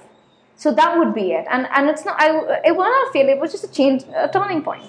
Um mm, it just taught me that I'm more resilient than I mean I always knew I was. I knew I can deal with a lot of so I'm emotionally insanely strong. Like nothing deters me usually. That did like put like it didn't like it didn't break me at all, but it still made me feel like shit, which is very good to drive you. Um yeah, so that would be and, and, and I I think also that and that uh, also made me think that I can also go through the worst like things that were going to happen, which is like I'll have to do all the other shit that I have to do now. Like So you sort of things that didn't work out become punching bags. yeah, you. it, it just yeah, it just became like a oh like it didn't work out, so you already shit. You might as well just get some more shit on your plate, like kind of thing. So yeah, that that was one. Um, hmm, what would be the second one? Uh, but it also made me learn that like I literally don't learn from anything. I don't feel anything is. Uh, one thing I'm very aware of is never to like always have hope and like I feel people are good. Like everyone's really good and got a good side. I know there are like a lot of dickheads in the world. Sorry, I should not use that word. Uh, but there's always such a nice streak in everyone. And I really didn't want to lose that anytime anything failed ever. I, I don't, never want to lose hope in people, like in humanity kind of thing. Um, so no matter what, no matter what people like do, or if things don't work out with people, or even like whatever happens in this world, I feel like there's a like there is a silver streak in people. I don't know why, or maybe that's just pure optimism. Um, but I genuinely feel like I don't know. That's my learn. Was this a learning? I was just coming to that. Was this a learning or was it a philosophy that you I- wanted to enforce at every point of time? No, I, it was. A, I would say it's the latter. It's it's it's more like something I. I feel like I had to acknowledge about myself because if I, I, I feel like if I didn't think people had a really nice streak in them, I feel like then there's what am, what am I doing things for then? Like, I you I mean, I'm an illustrator, I draw, but I'm telling stories for whom? For people. And hmm. like, not for me because I know the stories. So like, I feel like no matter what, like you tell, you just want everyone to be happy, I think. Also, maybe a second thing is I realized that I, I don't know where that came from. I don't know when I thought of this, but I always think you should be a little selfish to be, and you have to be a little selfish and good to yourself if you want uh, to be good to others. Like so, so I believe like, and I always talk about happiness, and that's primarily because I genuinely believe I'm like insanely happy most of, almost all the time. So, but that's because I feel like I do things that make me happy, even sometimes if it doesn't make other people happy. Like say moving from Australia to India, which did not make my parents happy, but inherently I knew uh, somewhere that it was going to make me happy. So I did it anyway. So I know in the long term it will make them happy but um, so sometimes I, like i think of myself first in a way in terms of because if, if you're not going to make yourself happy like how the hell are you going to make like Yeah. any how will you how are you going to like yeah spread joy and happiness around? You're just going to be miserable even though you made that one little decision. Like so a lot of my decisions are based on that. Like will it make me happy? First. Um, and then I'll see the outcome. Like, is it going to make 3,000 people unhappy? Then, of course, that doesn't make sense. Um, but I try, that's what I have. I, I'm not talking about failures now. I'm going No, around go ahead, go ahead. This is interesting. Um, Very interesting. I, I don't have like, I mean, I, I can't say I don't have failures because I fail all the time. Like, every time we put out a product, it might be a failure. Like, that happens all the time. Um, yeah, no, that's there's no real massive thing which like failed. Like I closed the company and opened it, so like so many of those happened, and these are all things that no one knows about because you don't talk about these things, right? Like before, um, Alicia Souza Studio, which is now. eh, There was Happy Mess Studio, which was closed, and then we opened this, and I had to stop that because I couldn't I did not have enough time to run a company and be a freelancer, but freelancing was making me the money, which I needed to sustain. Uh, so I had to close the company, which is technically a failure, which I can't call a failure because it was the biggest learning, like that it, it cannot physically do two things at once. And yeah, so like that was another thing. And th- that's again, it goes down to what makes me happy. And I'm like, I love freelancing. Like if, if I loved, uh, and that's why even though I have this company now, I still take on freelancing work because I love it. I love interacting with like clients and like, you know, new projects. And I never thought of I would ever say that, but it's, it's fun and it's so nice and meet, like talk to nice people. And yeah, I don't know. I love it. Can you can you tell me about a time? So you're talking about being selfish first yeah. To be happy and then make others Yeah. happy. Okay. When I say selfish, it's not like being dickhead happy. No, I get, I get, Selfish, that, I get that, I get that, I get that. I should not use that word. I've been using that a lot. I'm sorry. no, don't worry about it. I, I got what you're trying to say. So, can you give us an instance of when this happened the last time? I'm sorry, I'm putting you too much. No, no, no. I, I know exactly one time. Just wondering whether I should mention. like, okay, I'll tell you an example. Okay. Um, when we got married, Mhm. uh, my parents really wanted us to have a wedding, like desperately. I desperately did not want to have a wedding, like so desperately. That, and I kind of put my foot down, like stubborn. And I think this comes with my personality. I'm like really stubborn if I want something. Um, so, and I said no, and I know it made them a little, and I'm really sad. Like, my, I would say that I made my parents unhappy, but I wouldn't say I made them unhappy. I just feel like it was, I didn't fulfill one of their wishes, but at the same time, I fulfilled one of mine, which is where I always told myself I never wanted to do that, walking down an aisle, which is not a wrong thing because I absolutely, funnily enough, love going for weddings. I, I, I adore it. In fact, please call me for your wedding. I love going for weddings. Um, and like my sister went, I love my sister's wedding. I just said, I don't want to do it. Like, that's all. Um, yeah, so that was one of the times, like, that was one of the bigger times where I had to put my foot down really harshly. But I know it brought me so much happiness. I would say, I would actually, in that case, it was the opposite. It didn't bring me so much sadness because I would be really upset doing that. And I think I was really happy not doing it also. So, um, and yeah, and, and I know it was I also have a brother and a sister, so they totally got their wish with two other kids. So I'm I'm really lucky that I'm the last one. but uh, yeah, no, and and that's where I feel like just being stubborn was was I I was able to be like so much more happier, just like being able to do it my way for something like that. Um, that's a personal one, I guess. But yeah, that one, And talking about your wedding, uh, so in the fact, non non wedding. the non non wedding, the marriage. yeah. So the way I got introduced to you was a friend Hmm.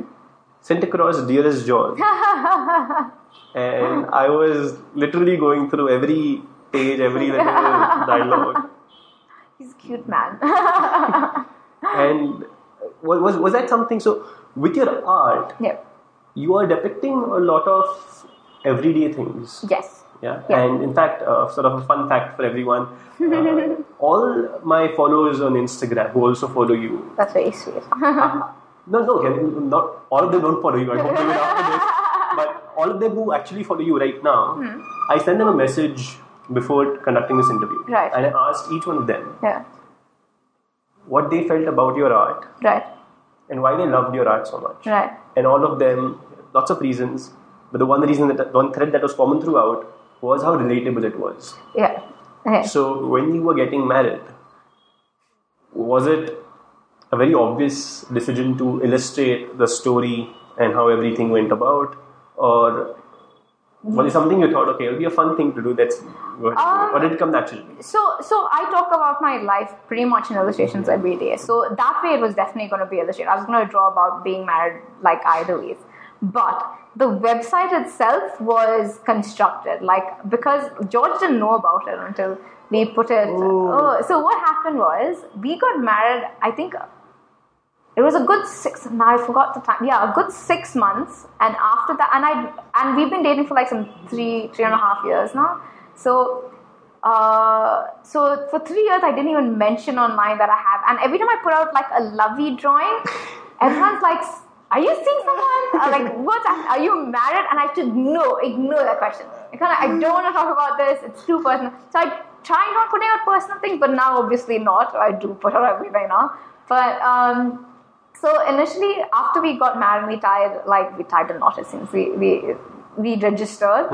Um, I'm like, how do we tell? Because literally no one knew. Like even my family did not know because we didn't send wedding invites. That's how people know. And um, and we literally this is really bad. It's gonna have we've we've been dating for a while. We knew we were gonna. We talked about the future. Everything was like. Um, it's really practical between us. We are very old-minded, both of us. Um, so, and we literally had to sign it because we needed to get a house loan, and you have to be married for a house loan, which is very depressing reason to get or whatever. But, but so we signed. You also get like insurance benefits. No, I did not know that. But funnily enough, my insurance guy called yesterday and I was telling George, don't kill me just because I got insurance and you're my beneficiary. but anyway, so um, so yeah, and then so we had to announce, and uh, because so there's this pre uh, not preconceived, but sadly not sadly, um, most girls know what they want to do for their wedding. I never like I I accepted I was going to be a spinster all my life. I just it's just something I assumed. Hmm. I I just hmm. felt like I was really I'm really comfortable being with myself. Hmm. Also, I'm absolutely fine. Either ways, I'm good. I'm really good with one person. I'm really good with myself. I'm okay. So. Um, I just assumed I was going to be a spinster, so I never thought of like this big wedding, and I never wanted a wedding. I just thought it was funny. And like my sister had all the like the opposite dreams. I think she had like she knew which dress she wanted by the time she was like a teenager, and I, I could not even I, like I didn't even wear dresses for like the longest time. I was like such a tomboy.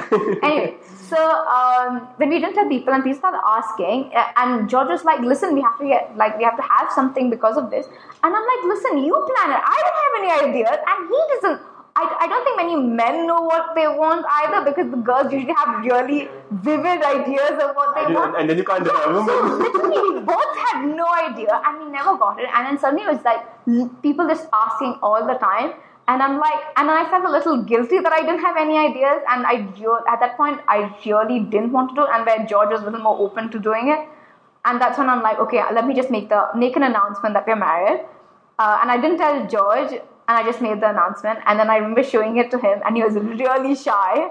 Uh, and it was at home. You show the website too. I showed, the. I showed the website to him a day or two days before I announced it online. Oh. And he was very like awkward and shy. Wow. But, but it's very cute. He's very he's very serious man. So to see him getting like awkward and shy is amazing, which is why I think every time I draw something about him, it's it's just like his expression is amazingly funny.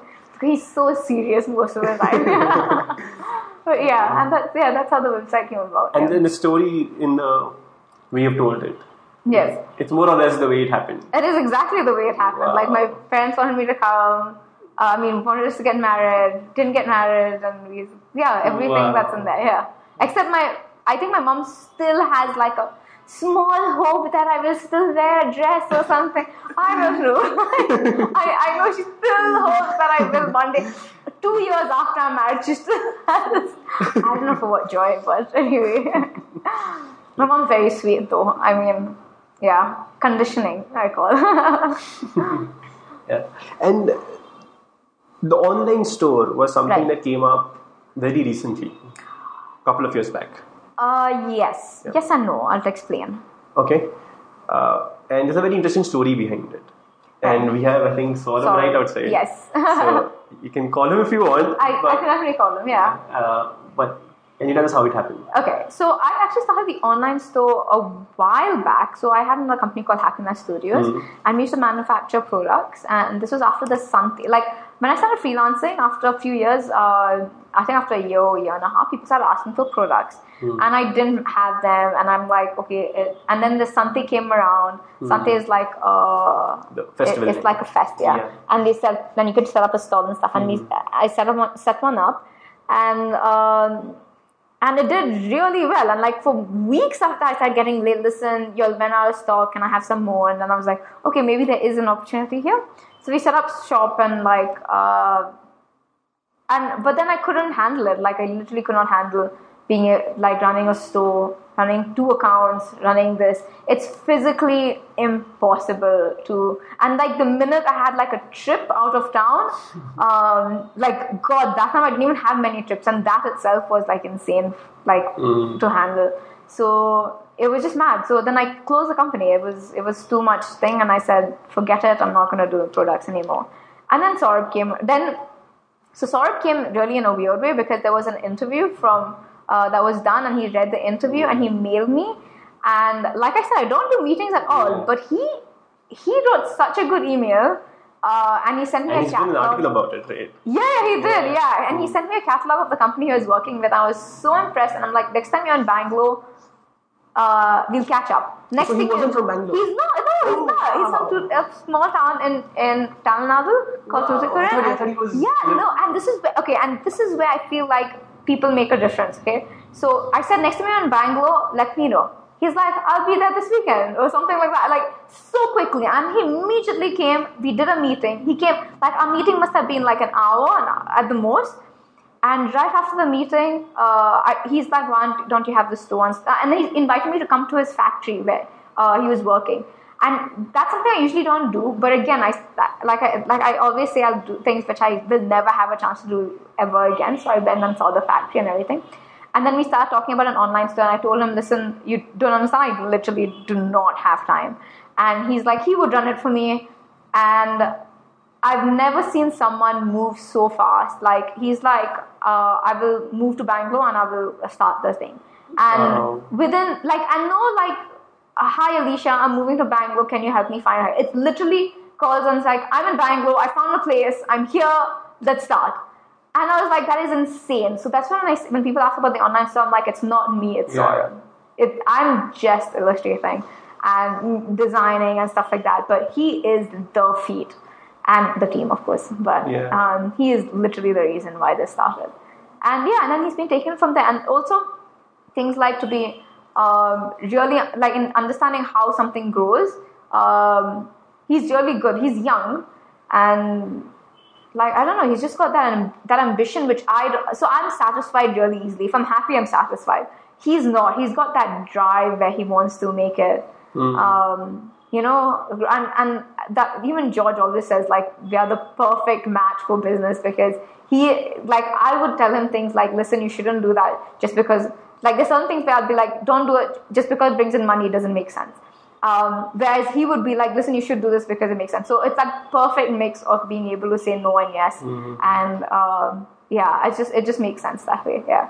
Yeah, and I think it was in the in the article that he has written. Yeah. He's written about how he was on Facebook, and that's when he came across your interview, and he said, I think he saw it on YourStory, if I'm not mistaken. "Yeah." So That's he's. it. I think he uh, saw the YourStory article on, Facebook. Yeah, which is so funny because I don't even post articles now online. So now I'm like, maybe I should be posting. So every time there's an article out, I don't actually post links anymore. um, but that I happened to put that one out, I guess, which is so weird. Yeah. Don't know face, I guess.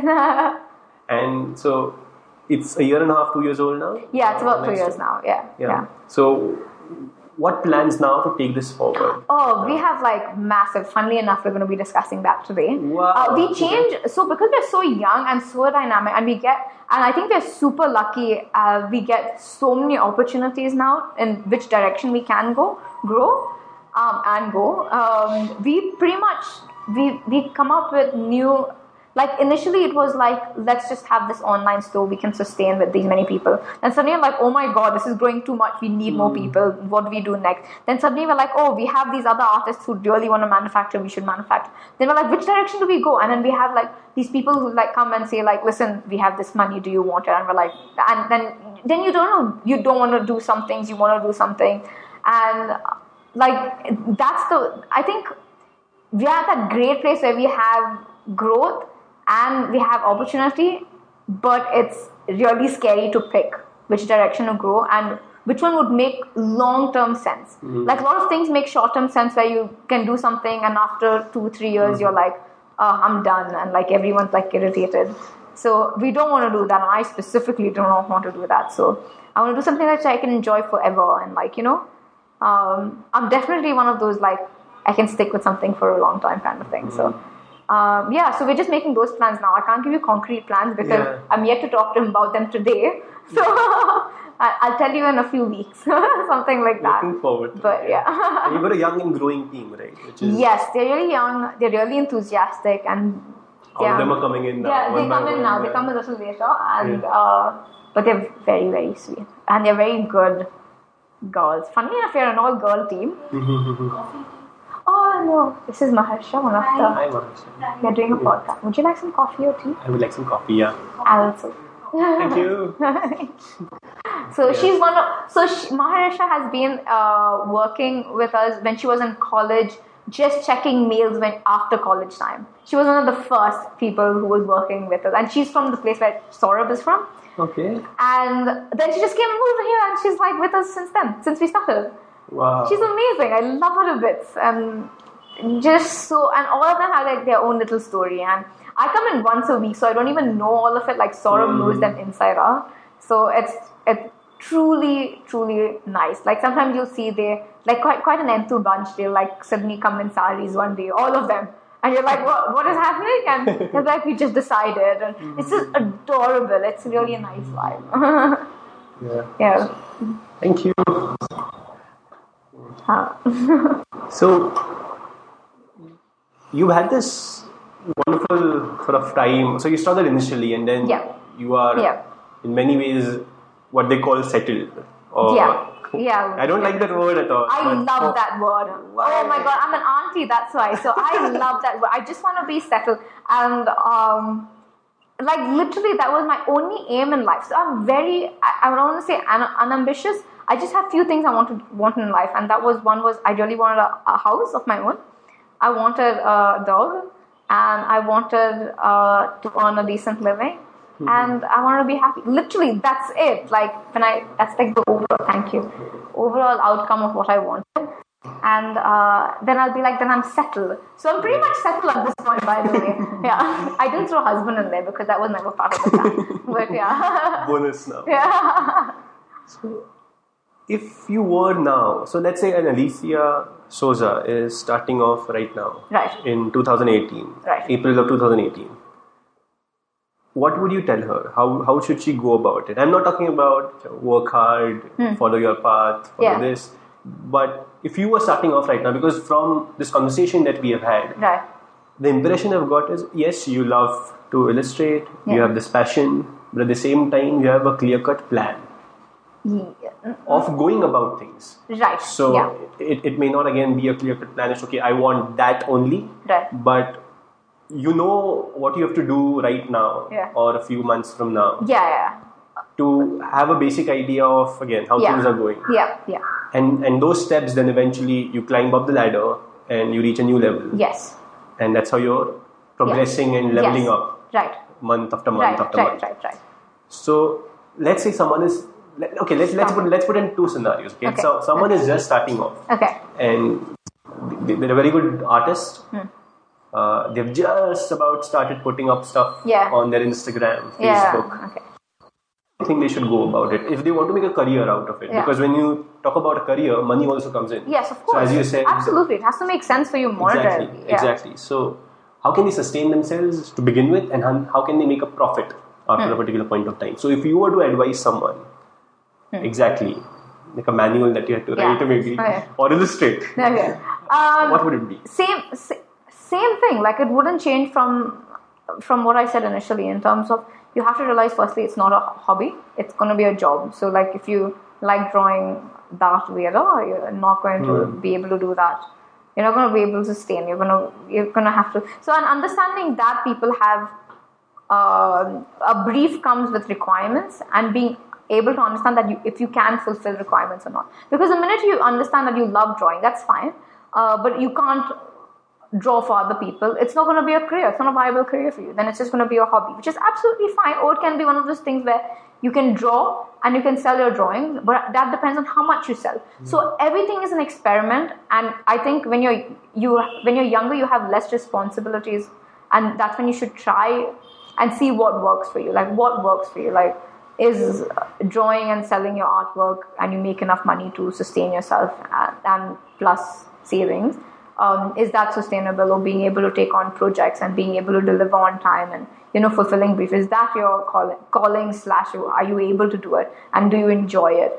Um, all i think considering all those things firstly because people don't consider those things. They just say i love and i get a lot of mail uh, for um, about it saying i love drawing. Can i make it a career? And then i get a picture of doodles like hmm. and i'm like how, how how how do i even start telling you? Like so you who's going to buy it? You have to understand who's going to buy it. Like you would love it because you enjoy doing it but people are not going to buy doodles like, unless it means something to them or if it's going to fulfill a brief. So that basically understanding that pretty much.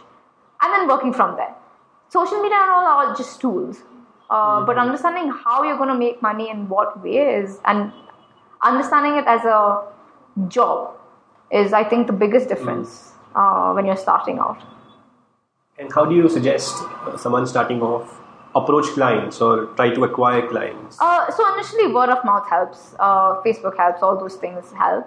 Uh, working with a few, I, I usually don't recommend working with friends. So usually, friends of friends is okay.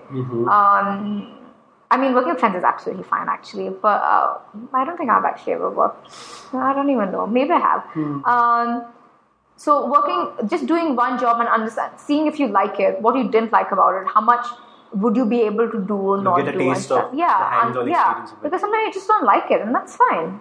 Um, and sometimes, sometimes you can just also just work. Now you, you have beautiful options where you can illustrate in an office as well. Hmm. Um, I know those jobs weren't there before. Or maybe picking like if you like politics, actually get into political, Hmm. be a political cartoonist, or like figuring out. There's so many more directions you can go nowadays um, than before, and also now you have the internet. You can mail people. That's mad. Like when I put out our folio, it was a physical folio, which also is mad and fun. But um, yeah, I don't know. There's like so many options. There's, yeah, but trying and testing everything Mhm. um, is really important. Just test. And how do you gauge the feedback after you test something? Um, you listen client, to- client okay. feedback. They, they are your audience at that point, right? If Mm-hmm. it's if it's work, clients are your audience. Are they happy with it? Like there's a there's a line. So ah, so a lot of people ask uh, if a client tells you they want to make the leaves blue of a, a plant, Okay. but you know it's supposed to be green. There is a you do your job as an illustrator or as a designer. You tell them. Uh, so that's also where how much they trust you as a thing. So I'll be like, listen, I don't think you should put blue. It's supposed to be green. I'm not recommending it at all. Um, if then you want, I'll do it. if you want, I'll do it. I'll just end up with saying I don't recommend it. But they'll be like, I really wanted blue, and then I'll make it blue. But most of the time, if it's a client who who came to you for you, they'll be like, okay, go ahead and make it green. So drawing that line as well. So many people uh, worry about that that they are going to be a thing, but you have to be you have to be confident in what you're delivering. Like you'll be like, I have uh, the experience, I have the knowledge, and that's why you're coming to me. Like I will not do certain things uh, this way because it just doesn't make sense. Um, especially because your name will be associated with it later, especially when you're starting out. Mm. So there are a few projects Yeah. which I said no to initially because it just was. Uh, I just knew if I started doing work like that, I was just going to only get work like that. So I just didn't do a few projects, which hurt me because at that point money was like I- I'd do anything for money. But then there's some things you just don't do because some things are worth more, like your name in the market. I Yeah. guess in a way, yeah. So, would you recommend, say, someone who's starting off uh, for them to? So, let's say they're an illustrator Yeah, and they're looking for jobs that can pay, right. but in the line of work that they want, like you said. Yeah. So, would you recommend them, like, say, calling up local newspapers and Yeah, having a huge portfolio of work, which obviously comes with doing a lot of work yourself? You, you don't have a f- huge portfolio. You just have a small portfolio of your best works. okay. Yeah. So, Um, you, yeah, go ahead. Sorry. No, no. I think you have a small portfolio of your best works. You do contact people. Hmm. Um, but I, I would say trying to make connections as opposed to cold calling. Um, yeah, you try to make connect like you know at least a few people. It, it, they could be in any field, like know a few people, and like I mean, as an illustrator, I can ask my accountant if he needs an illustration because, like, you know what I mean, like, and then mm. from there you can go from. A, I know it's it's a little vague initially, but there's always one hook, and I, I don't think there's like there's no science about it, there's no math about it. It's just it just it's also almost luck to be honest mm. like there is a lovely factor of luck um, associated uh, with it. Because sometimes you just sometimes people just come and sometimes you, get skipped over. It's life yeah, Uh, but i think the minute you start meeting more people and creating these opportunities your luck suddenly increases. But that's obviously because they're conjoined in a way. Um, yeah. So uh, like i i make it a point to meet uh, people sometimes like meet people as in like uh, at least when i go for like events or something i hate socializing. Uh, not hate socializing i love meeting people but i hate doing these little like hi yeah, you know uh, so but, but i try to do that sometimes and then i realize it's fun actually. Um, so yeah i mean you have to do these like little odd things sometimes yeah Now, coming to the end of this interview, okay uh, because you have a, you have a meeting that's coming up. We'll wrap this up. Sorry. No, don't worry about it. Thank you so much for all this oh time. no I want to ask you about so because of the kind of brand you've created around illustrating, okay you have a very loyal following, yeah that's and and because and you're in a position of influence in many ways. You're the role Right. model for many many people out there. right What I really admire about how you're using that, especially with regards to animal rights. Hmm. so, I, I want to ask you what else you plan to do with this because you've Yeah. got you love animals, right? Yeah, I do. You've, you've been loving them love since them. you were a Oh, child. yes, of course. And you've got animals, pets of your own. Yes. So Loves I think my this, life. I think this podcast is incomplete without mentioning. Of course, I will shamelessly try to throw their names in there. anyway, because I'm saying it. Yeah. But um, so what I plan to do, so what I try to just spread. I mean, um, I just try to. I mean, like again, like I said before, it's like because I feel like I'm happy. It's almost like a circle. I feel like if I'm happy, I try to make other people happy, and then they make me happy, and like it's just this round circle of that. So that's one of my main key elements about drawing itself. So I never.